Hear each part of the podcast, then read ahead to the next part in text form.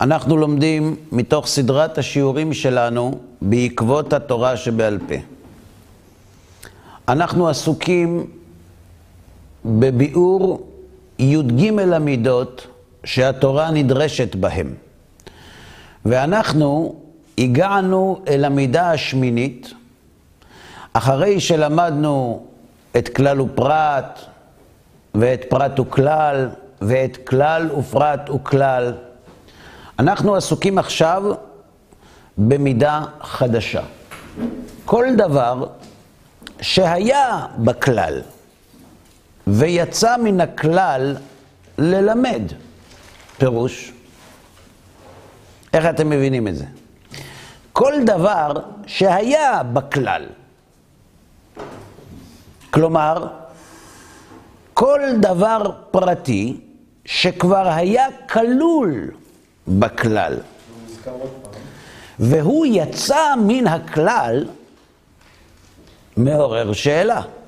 על פי עקרון המינימום שלמדנו במידות הקודמות, כל דבר שניתן לצמצם, מצמצמים.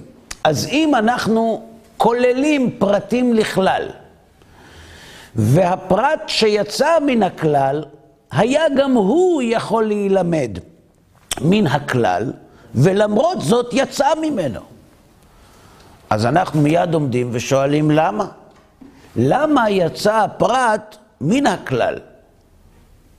שהרי גם אם לא היה יוצא, היינו יודעים את דינו, כמו שאנחנו יודעים את שאר הדינים של הפרטים שלא יצאו מן הכלל. ברור? לא. הוא יצא מן הכלל ללמד. כלומר, יש סיבה למה דווקא פרט X יצא מן הכלל. ואם הוא יצא, הוא לא יצא סתם, הוא יצא ללמד משהו שאם הפרט לא היה יוצא מן הכלל, לא היינו למדים אותו מן הכלל. אז כל דבר שהיה בכלל ויצא מן הכלל ללמד, על מי הוא מלמד? יש שתי אפשרויות. אפשרות אחת, אם רק הוא יצא, כנראה יש בו איזה משהו מיוחד שבגללו יצא הפרט מן הכלל. ומה עם שאר הפרטים שכלולים בכלל ולא יצאו ממנו? הם כבודם במקומם מונח. לא. כל דבר שהיה בכלל ויצא מן הכלל ללמד, לא ללמד על עצמו יצא, אלא ללמד על הכלל כולו יצא. וזו האפשרות השנייה. כלומר, כשיוצא פרט מן הכלל הוא חריג. אפשר לומר הוא חריג בגלל עצמו, ואפשר לומר הוא חריג כדי ללמד על כל הפרטים שנשארו בתוך הכלל, והוא יתנדב לצאת לא רק בשביל עצמו, אלא בשביל כל הפרטים כולם. ברור. דוגמה.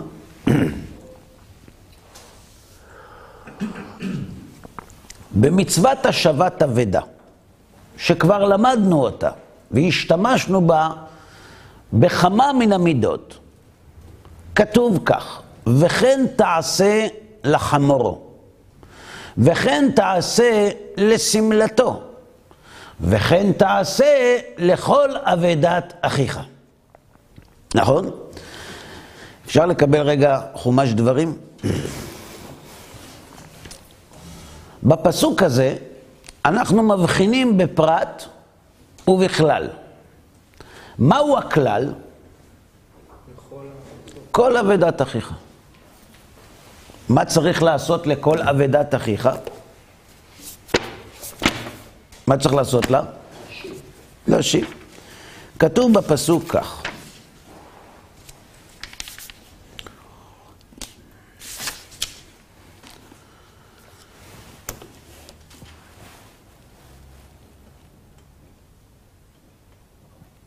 לא תראה את שור אחיך או את שיו נידחים והתעלמת מהם. השם, תשיב, השם תשיבם לאחיך. ואם לא קרוב אחיך אליך ולא ידעתו, אתה לא מכיר אותו, אתה לא יודע של מי זה. ואספתו אל תוך ביתך, והיה עמך עד דרוש אחיך אותו, והשבותו לו.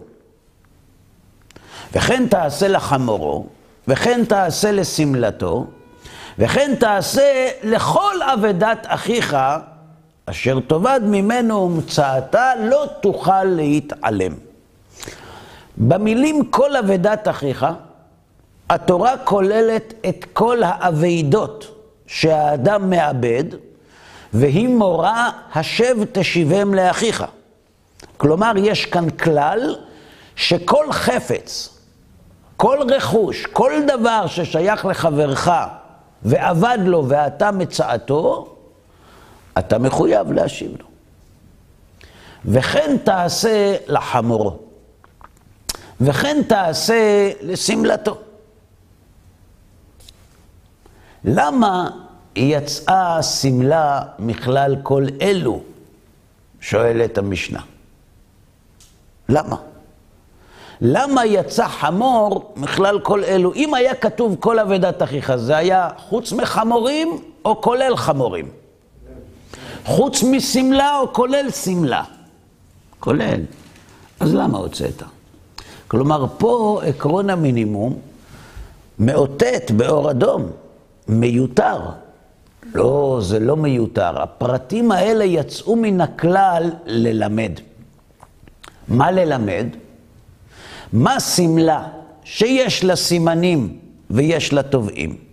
כלומר, למה יצאה השמלה מן הכלל? ללמד אותנו שהשמלה צריך להחזיר אותה כי יש בה סימנים, בדרך כלל, בגד, ויש לו תובעים, אדם שמאבד בגד מחפש אותו. רגע, ומה עם כל אבדת אחיך? שם גם צריך סימנים ותובעים, או לא צריך? כי הרי הפרט הזה יצא מן הכלל. בפסוק הזה, התורה מגדירה לנו איזה אבדות צריך להחזיר. איך היא עושה את זה?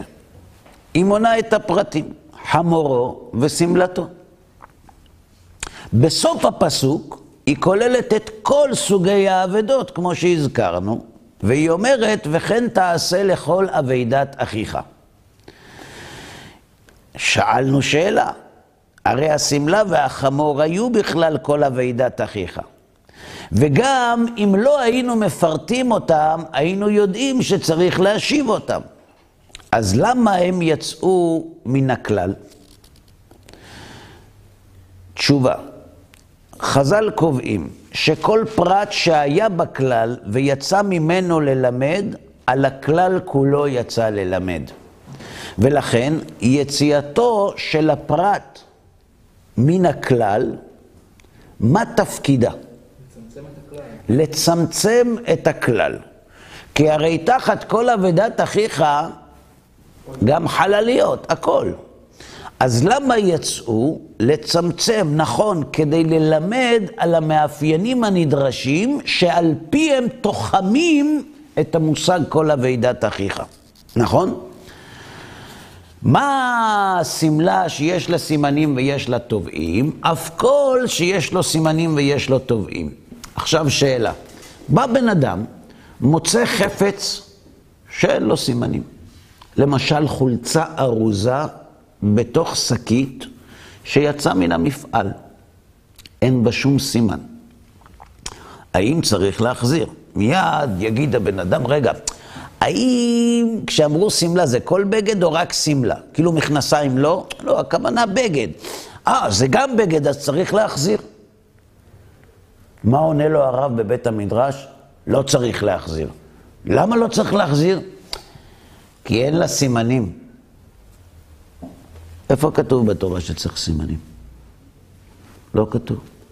אתם סתם מקילים, אתם, אתם רפורמים, אתם... איך אתם אומרים דבר כזה? לא כתוב בתורה סימנים. כך אומר הקראי לרב. עונה לו הרב, בוא נלמד פסוק. כתוב בפסוק, וכן תעשה לחמורו, וכן תעשה לשמלתו, וכן תעשה לכל אבדת אחיך. האם היה ניתן להתעלם, למרות שכתוב בסוף הפסוק לא תוכל להתעלם, אבל האם היה ניתן להתעלם מהשור, מהשה, סליחה, מהחמור ומהשמלה? היה, היה כתוב ככה, כי תראה את שור אחיך ואת נידחים והתעלמתם מהם, השב תשיבם לאחיך, וכן תעשה לכל אבדת אחיך אשר תאבד ממנו מצאת. נכון היית צריך להחזיר את החולצה? למה כתוב וכן תעשה לחמורו וכן תעשה לשמלתו? כדי שלא תחזיר את החולצה. אבל זה קשור. אם הפרטים יצאו מן הכלל, הם יצאו ללמד. מה יצאו ללמד החמור והשמלה? אתה מסכים שהם אמורים ללמד משהו? דע לך, שמקובל בידינו, ממשה רבנו, ש"וכן תעשה לחמורו וכן תעשה לשמלתו", באים ללמד חפץ שיש לו סימנים ויש לו תובעים. או בחמור, להחזיר חמור בסימני אוכף. כלומר, בחפץ עצמו אין לי סימן, אבל יש חפץ שמחובר לחפץ באופן קבוע, ובו יש לי סימן, ואגב הדבר הזה אתה מחזיר לי גם את החמור. אלה שני הדברים שאנחנו לומדים. מאיפה לומדים את זה? מן הפרט שיצא מן הכלל ללמד על הכלל כולו. לא על עצמו יצא, אלא על הכלל כולו יצא. האם זה ברור?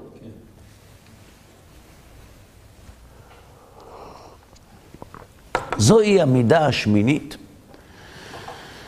שמלמדת אותנו איך תוחמים את הכלל ומעצבים את הפרטים שנמצאים בתוכו. המידה התשיעית. כל שהיה בכלל. מה היה בכלל? פרט. פרט. ויצא, ויצא לטעון טוען אחר. או טוען אחר, תלוי באיזה ישיבה למדת. שהוא כעניינו, יצא להקל ולא להחמיר. פירוש. בכבוד. עוד פעם. כל שהיה בכלל ויצא מן הכלל ויצא לטעון טוען אחר שהוא כעניינו, יצא להקל ולא להחמיר.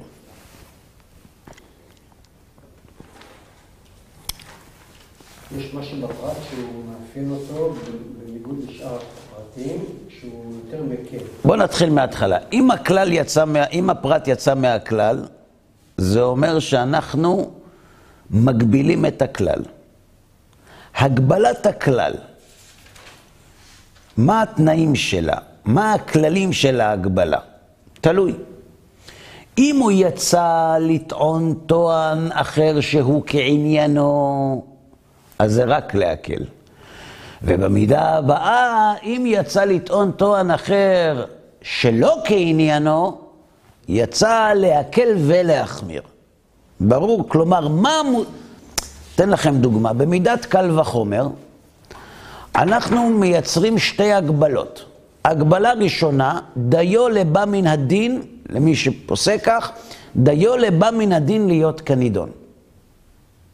זאת אומרת, מה שלמדת במידת קל וחומר, בשורה התחתונה לא יכול להיות יותר חמור מהמקור שממנו למדת. דיו לבא מן הדין להיות כנידון. ברור? או אין עונשין מן הדין. למשל, אם אתה לומד דין מקל וחומר, אם התורה לא מפרשת אזהרה לדין שלמדת בקל וחומר, אתה לא יכול להעניש עליו. ברור? גם כאן יש הגבלה. בואו נראה איפה.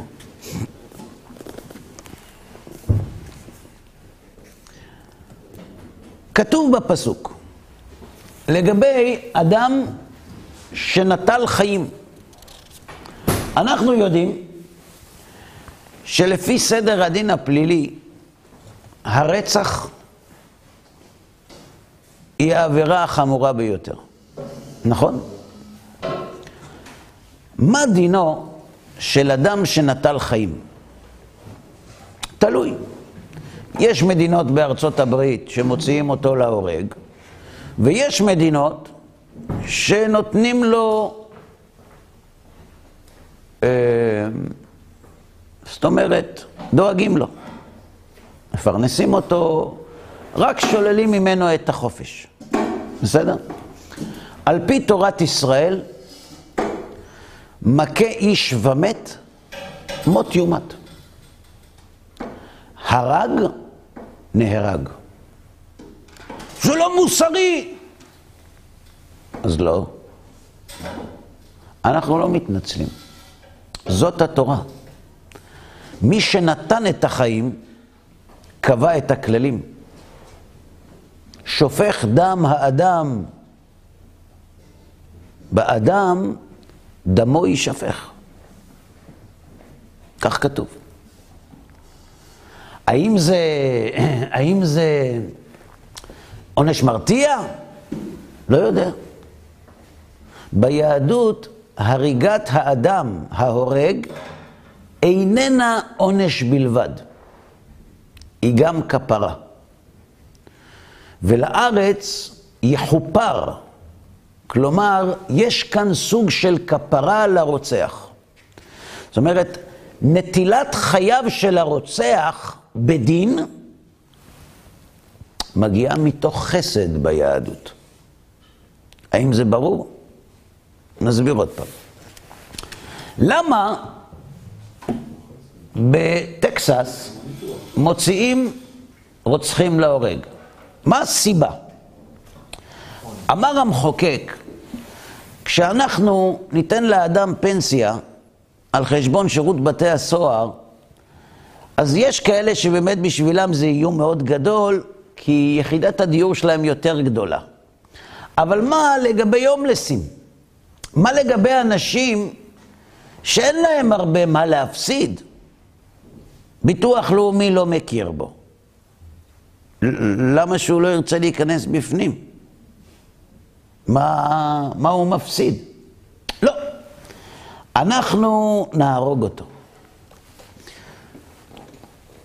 הייתי פעם בבית סוהר, בכלא באר שבע, להרצאה כמובן. וכשיצאתי משם, אז המנהל של הכלא ליווה אותי, אבל אני הרגשתי מאוד לא נוח מכל הביקור הזה. גם בגלל שיש לי טראומה מבית סוהר. זאת אומרת, תמיד היו אומרים לי, יבוא שוטר, ייקח אותך לבית סוהר. זאת אומרת, זה, זה לא דבר פשוט. אתה גדל על דבר כזה, זה, זאת אומרת, זה, זה מפחיד מאוד. אז אומרים שכשאתה חוזר למקום הפשע, זאת אומרת, יש סוג של תרפיה ב- לבקר בבית סוהר. זאת אומרת, אתה הולך לראות את המקום הכי מפחיד בעולם. זה לא דבר פשוט. אבל גם היו שם אנשים שהכרתי, שאמרו שהם בחו"ל. כן, באר שבע, חלק מהאנשים זה חוץ לארץ באמת. וכשיצאתי והדלתות נפתחו ונסגרו, זה עשה לי לא טוב. אז המנהל, מנהל הכלא, המפקד של הכלא, אז הוא, הוא אומר לי, אל תרחם עליהם. הוא נתן לי כמה סיבות למה לא לרחם עליהם, אבל הסיבה הכי מוזרה הייתה, מה רע פה? מה רע פה? שלוש ארוחות חמות ביום, בגדים על חשבון הבית, שולחן ביליארד, כדורגל, התעמלות, פסיכולוג, טלוויזיה, לימודים, אוניברסיטה פתוחה, עבודות חוץ, אה, פנסיה, זאת אומרת, מה... מסודרים פה כולם. כשאני הסתכלתי עליו ככה, כאילו זה כנראה פגע גם בו החיידק, אז הוא אומר לי, אני אתן לך דוגמה, תקשיבו טוב. הוא אומר לי, ישב, ישב פה בן אדם שלוש שנים על שוד מזוין של סניף דואר בבאר שבע. הוא אומר לי, מה אתה חושב הוא עשה כשהשתחרר? הוא נסע לקניון, שבר כמה חלונות של מכוניות, הוציא את הרדיו דיסק, התקשר למשטרה, שיבואו לעצור אותו, הוא נכנס פה לעוד שנה עכשיו. שלוש שנים אחר כך התפרסם בתקשורת שאסירה מכלא נווה תרצה יצאה מהכלא, שרפה את המכונית של מפקדת הכלא והחזירו אותה בפנים. הוא אומר לי, תראה, הבן אדם הזה אין לו, אין לו משפחה, אין לו בית. לאן הוא הולך? איך הוא יתפרנס? אז יהיה עוד חודש כתוב בדף האחרון של העיתון המקומון, לא ארצי, שאדם חסר בית כפה למוות על ספסל בבאר שבע. אפילו מצבה ביטוח לאומי לא ישקיע בו. פה יש לו חברים, יש לו משפחה, קוראים לו בשם הפרטי. מה רע לו פה? למה בית סוהר הוא עונש? בית סוהר הוא עונש כי הוא פוגע לאדם בחוליה הכי רגישה של האישיות, בחופש שלו, באפשרות ליהנות, שזה בעצם החופש. ולכן בחברה המערבית,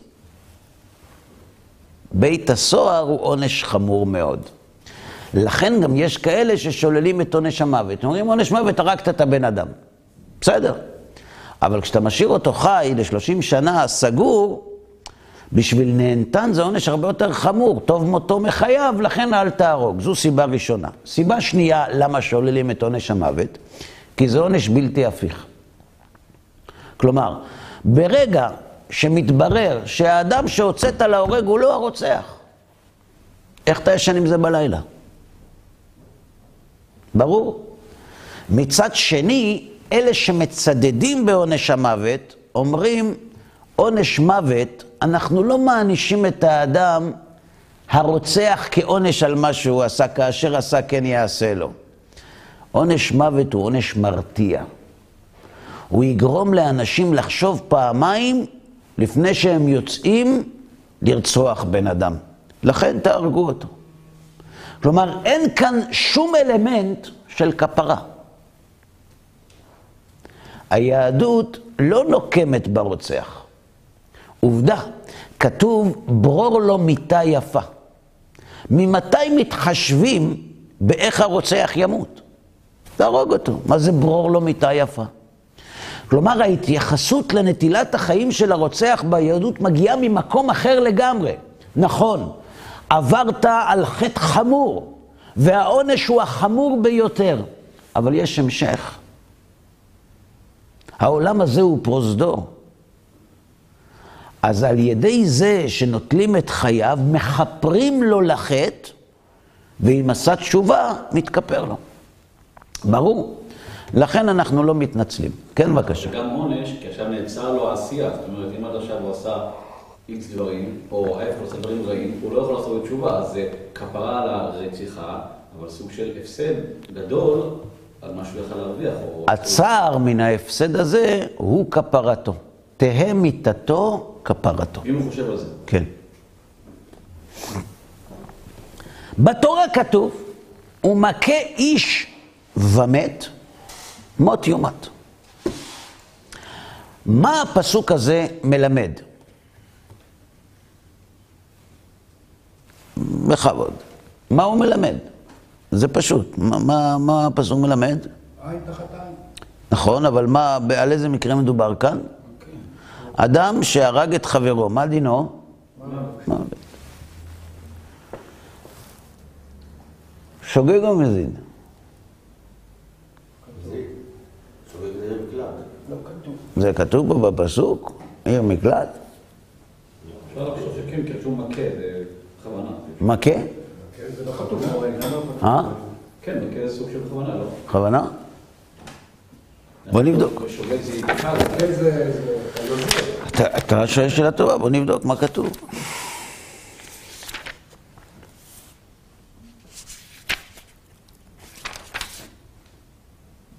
לא... מה זה? זה סוג של פשע זה לא יהיה מקלט. לא שומע. אם הוא פשע זה לא יהיה מקלט. אם הוא פשע זה לא עיר מקלט. רק אם הוא שוגג. רק אם הוא שוגג אותו. טוב. מכה איש ומת, מות יומת. פסוק ראשון. פסוק שני. ואשר לא צדה. מה זה צדה? מה? צדה הוא לא התכוון, הוא כיוון. צדה? צד זה מי שצד חיות. צדה זה מי שצד החיות, לא? כן, מכוון. זה פרשנות יפה שאתה מעניק, היא אפשרית אמנם, אבל היא לא חלק מהפסוק.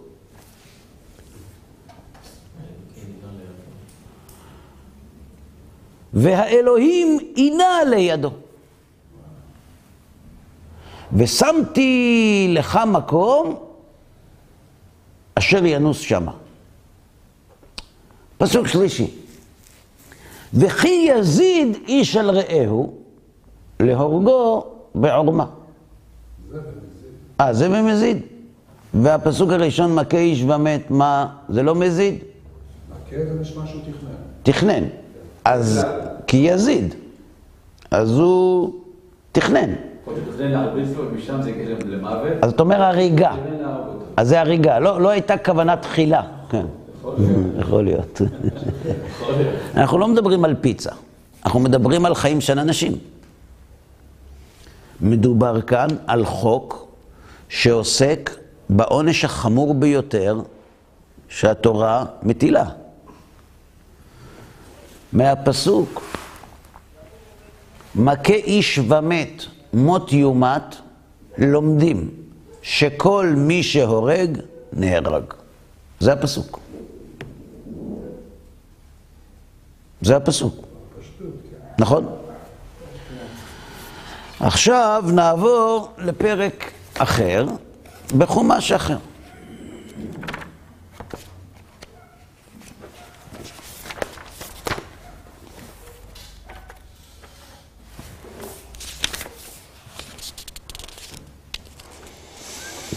כי יכרית השם אלוהיך את הגויים.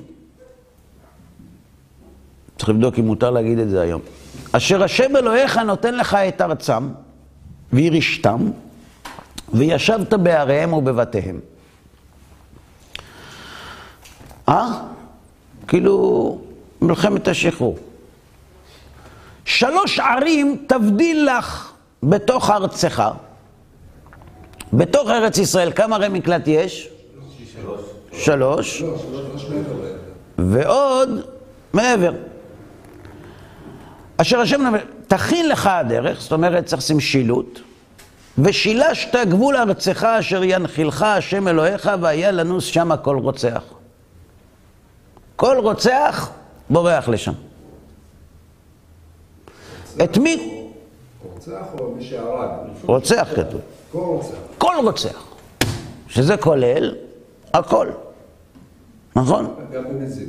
מזיד, שוגג, פלוס תוספות, הכל. וזה דבר הרוצח, אשר ינוס שמה וחי. אשר יכה את רעהו בבלי דעת, והוא לא שונא לו מתמול שלשום. ואשר יבוא את רעהו ביער לחטוב עצים, ונדחה ידו בגרזן לכרות העץ, ונשל הברזל מן העץ, ומצא את רעהו ומת, הוא ינוס אל אחד הערים האלה וחי. בסדר?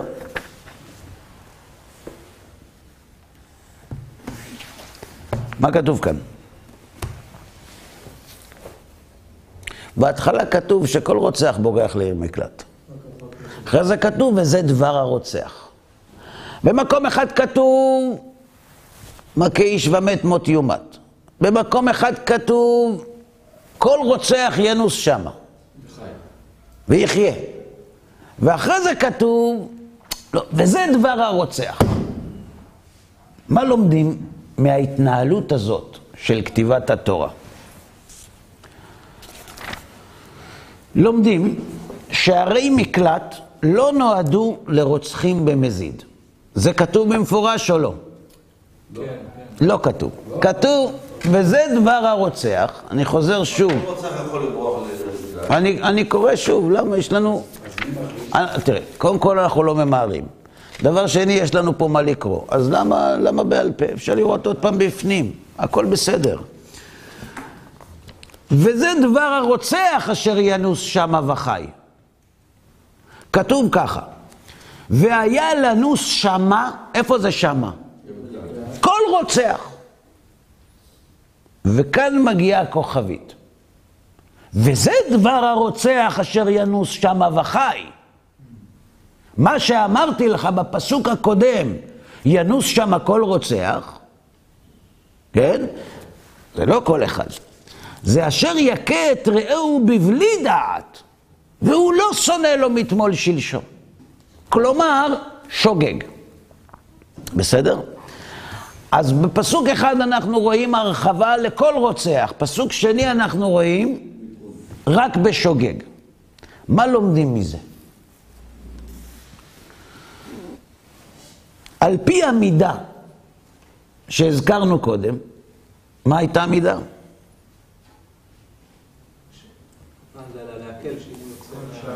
כל שהיה בכלל, ויצא לטעון טוען אחר, שהוא כעניינו, יצא להקל ולא להחמיר.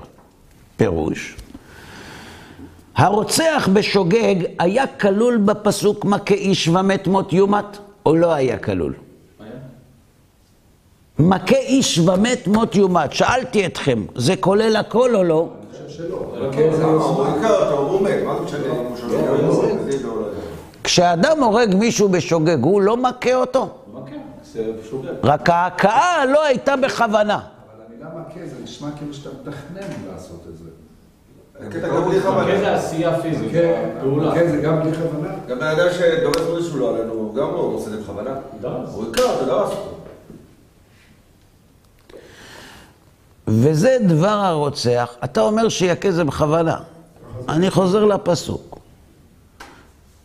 וזה דבר הרוצח אשר ינוס שמה וחי. אשר יכה את רעהו. יכה את רעהו. אתה אומר שיכה זה במזיד, אבל התורה אומרת אשר יכה את רעהו בבלי דעת. כלומר, היכה אפשר שיעשה בדעת, ואפשר שיעשה בלא דעת. אז אנחנו למדים שמכה איש נאמר גם על אדם שהתכוון וגם על אדם שלא. של הפעולה. יפה. כלומר, ההכאה היא תיאור של מעשה. עכשיו, האם הייתה כוונה או לא, זה כבר אתה אומר, נכון, זה תלוי שוגג או מזיד. עכשיו, שאלה, כשכתוב מכה איש ומת, למי מתכוונים? לכולם. כשכתוב, וזה דבר הרוצח אשר ינוס שמה, אשר יכה את רעהו בבלי דעת. את מי מחדשים כאן? את מי מוציאים מן הכלל? איזה פרט? הורג בשוגג. כלומר, הרוצח בשוגג היה כלול בפסוק מכה איש ומת מות יומת או לא היה כלול? היה כלול. אבל הוא יצא מן הכלל בפסוק מיוחד שנכתב לכבודו, וזה דבר הרוצח אשר ינוס שמה. ואיך אנחנו יודעים שזה פסוק שנכתב לרוצח בשוגג, שנאמר בבלי דעת, נכון? מה המטרה של ההוצאה של הרוצח בשוגג מהפסוק מכה איש ומת מות יומת? היא נועדה לטעון טוען אחר, דהיינו, ללמד דין חדש, שקובע שרוצח בשוגג לא נהרג, אלא גולה לעיר מקלט. בסדר? אבל הטענה הזאת, שהפרט שיצא מן הכלל יצא לטעון, היא כעניינו או שלא כעניינו? היא עוסקת בעניין שבו עסק הכלל או בעניין אחר? אותו עניין. אותו עניין. עסקנו בכלל באדם שהרג את חברו. הפסוק שיצא מן הכלל והוציא את הרוצח בשוגג עוסק באדם שהרג את חברו. הוא יצא לטעון טוען אחר, כי פה לא הורגים אלא מגלים, אבל הוא כעניינו של הכלל. נכון? למה יצא? להקל ולא להחמיר, כדי ללמד שהרוצח בשוגג דינו קל יותר מן הרוצח במזיד. כלומר, עצם הוצאת הרוצח בשוגג מן הכלל של מכה איש ומת, מנבט לנו שהלימוד שאנחנו הולכים ללמוד מההוצאה הזאת, הוא מקל בעונש ולא מחמיר בו. ברור? כן, בבקשה. אם אה, בעצם יש שני דינים שונים לשוגג ולמזיד, למה מראש שמו אותו בתוך הכלל? אם היית אומר שמי שבכלל הזה יש לו א', ב', ג', ד' וה' ואתה רק מקל ב-A, אז אני מבין, הוציאו אותו לדבר על A. אז אם אומרים מי שבמזיד הוא יהיה ככה. ומי ששוגה ככה, למה הכניסו אותו בכלל בראש לכלל אם הוא לא משמש שם שום דבר? זה נשמע כאילו שתי כללים, אבל למה שתי כללים? למה שני כללים? כללים, יש או מזיד או או שוגג. כאילו אמרו, הכלל זה בכלל לא ואז נוציא את היוצא דופן, אבל זה בסך הכל שני אפשרויות, לא? ש- אני חוזר על שאלתכם. אתם אומרים, לכאורה, הכלל מיותר, נכון? תכתוב, רוצח במזיד כך, רוצח בשוגג כך, נכון? לפי מה שלמדנו עד עכשיו, מה צריכה להיות התשובה? יכול להיות שיש עוד פרטים. שיש עוד פרטים. ואם היינו כותבים רק אדם שהרג במזיד והרג שאדם בשוגג, יש הרבה פרטים שלא היינו לומדים ממה שאנחנו לומדים מהפסוק מכה איש ומת מות יומת. עכשיו, מה לומדים מהפסוק מכה איש ומת מות יומת? אז הגמרא דנה בזה. אבל לא לומדים רק אדם שהרג במזיד, אלא לומדים עוד לא מעט הלכות מאותו כלל שאם לא היה כתוב, אלא הורג במזיד ימות והורג בשוגג ילך בעיר מקלט, לא היינו לומדים. ברור?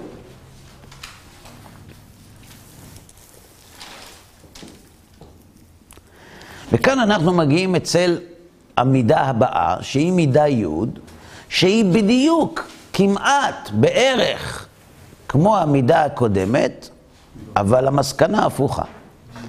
כל דבר שהיה בכלל, ויצא לטעון טוען אחר, עד כאן זה אותו דבר. אבל במידה הקודמת למדנו שהוא כעניינו, ועכשיו הוא יצא לטעון טוען אחר שלא כעניינו. כלומר, אם במידה הקודמת למדנו שהדבר שיצא מן הכלל עוסק באותו עניין שהכלל עסק בו, זהו כעניינו, אז זה להקל ולהחמיר. אבל עכשיו אנחנו עוסקים במה שיצא מן הכלל ומלמד בכלל משהו אחר שלא כעניינו. אה, אם זה לא כעניינו, לא יצא רק להקל, יצא להקל ולהחמיר. ואת זה נלמד בעזרת השם בפעם הבאה.